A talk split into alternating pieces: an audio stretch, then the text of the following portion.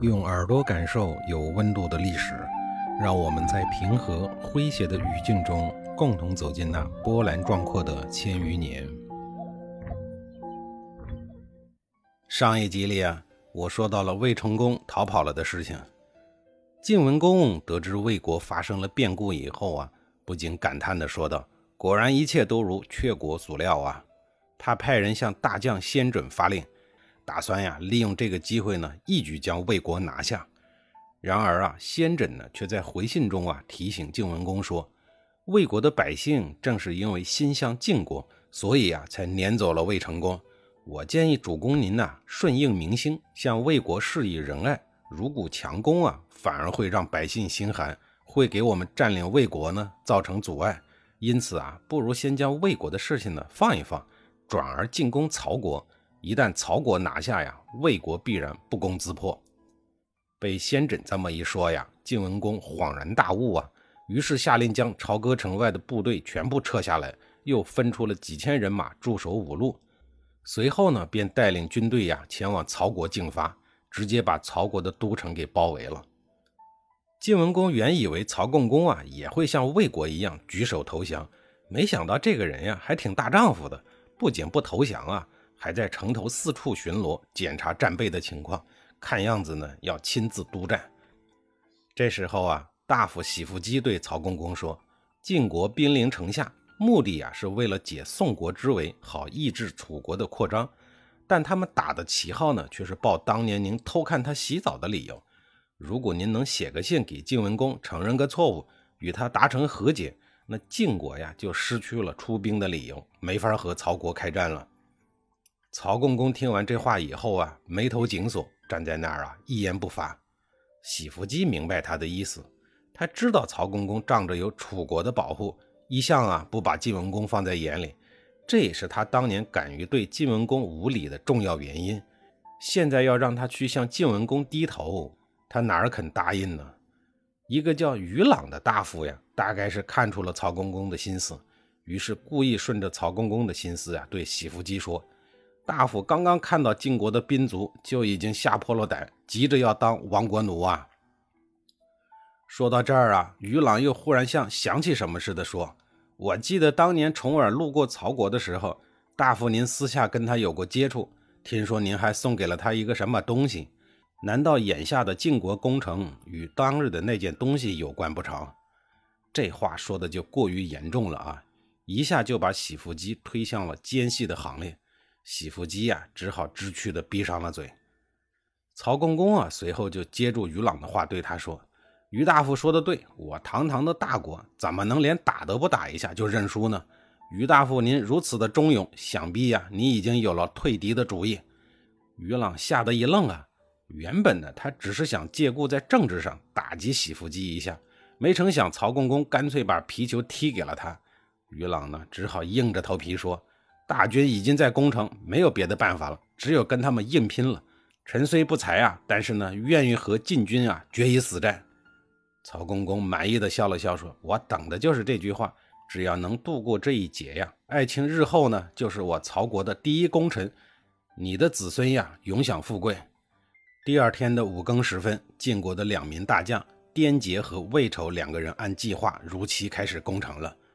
他们将攻城的主要目标啊锁在了北门，士兵们驾着云梯，背着长刀，潮水一般的涌了过来。城上的曹军也不敢懈怠呀，不断的将弓箭呀、原木啊、巨石之类的守城物资呀往晋军的身上投去。不多时啊，城下的尸体就已经堆积如山，护城河呀也几乎变成了鲜红色。尽管如此啊，晋军在主将的带领下，仍然不顾一切的往城上冲。仗着数量上的优势啊，接近中午的时候呢，已经有不少的晋军站在了曹国的城楼上。于朗一见形势不对呀，赶紧将其他几个城门的士兵往这儿调，最后呢，干脆连巡哨的和负责粮草供应的后勤部队啊，也都派上了，总算暂时挡住了晋军的攻势。晋文公在下面观战，他看见曹军啊如此的顽强，知道一时半会儿啊是打不下来的。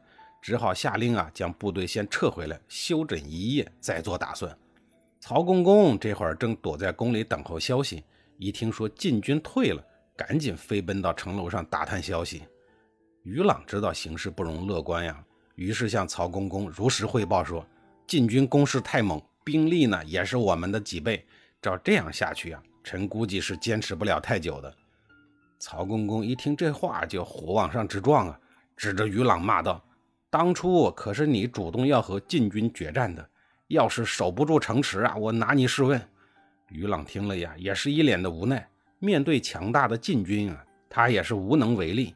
眼下曹公公放下了狠话，他呢也只能急得在城上呀来回直转悠。结果不知怎么的，他忽然一眼看见了城楼下堆着的死尸，当即呀眼前一亮，他想到了一个自认为绝妙的主意，于是呢赶紧对曹公公说：“臣有个主意，不知道可行不可行。”曹公公狠狠地瞪了他一眼：“有什么话赶快说呀！”于朗便回答说：“呀，今天进军攻城的时候呀，留下了很多的尸体，我们连夜呀将他们都运到城里来，挂在城墙上。等明天进军再攻城的时候呢，看见城墙上挂着的同胞的遗体，一定会因为恐惧和悲痛而止步不前。时间一长啊，他们军心必乱。而我们呢，只要能再坚持十天，等到楚成王的援军一到啊，何愁晋军不破呢？”曹公公在一旁静静地听着，期间啊，不住地点头。等于朗说完呀，他走到于朗跟前，拍了拍于朗的肩膀，然后用鼓励的口吻对他说：“你果然是足智多谋啊，就按你的意思办。这样下去呀，估计用不着楚成王的援军呀，晋军就会撤退。”于朗答应了一声啊，就带人下去准备了。第二天一早啊，晋军饱餐一顿，准备啊，驾着云梯再次的攻城。然而与昨天不同的是啊，这一次他们来到了城墙之下以后啊，顿时都傻傻的愣在那儿，不知所措。在他们的眼前呀，无数血淋淋的尸体被无规则的悬挂在城楼上，场面呀极其的惨烈。不少士兵对这种场景啊，心里都暗生恐惧。再仔细一看呀，很多尸体都是城下站着的那些士兵的兄弟子侄。如今目睹亲人被杀，遗体不得安宁。他们哪儿还有心思在战斗呢？顿时啊，锐气大减。于朗的这一毒辣手段呀，确实瓦解了禁军的斗志。我们都知道啊，士兵就是士，属于贵族这一级别的人，都是有尊严的人。所谓士可杀不可辱啊。后面的魏丑敏锐地意识到了现场氛围不对头，面对曹国做出这种侮辱人格、令人不齿的事儿，气得牙根痒痒。可一时呢，又不知道如何对付才好，于是啊，赶紧派人向晋文公做了汇报。晋文公也觉得事态严重，果断下令鸣金收兵。坐卧不安的晋文公将先轸、赵崔等将领啊叫到了自己的军帐中，与他们讨论这件事情。晋文公说：“曹国此举啊，意在乱我的军心，好拖延时间等待援军。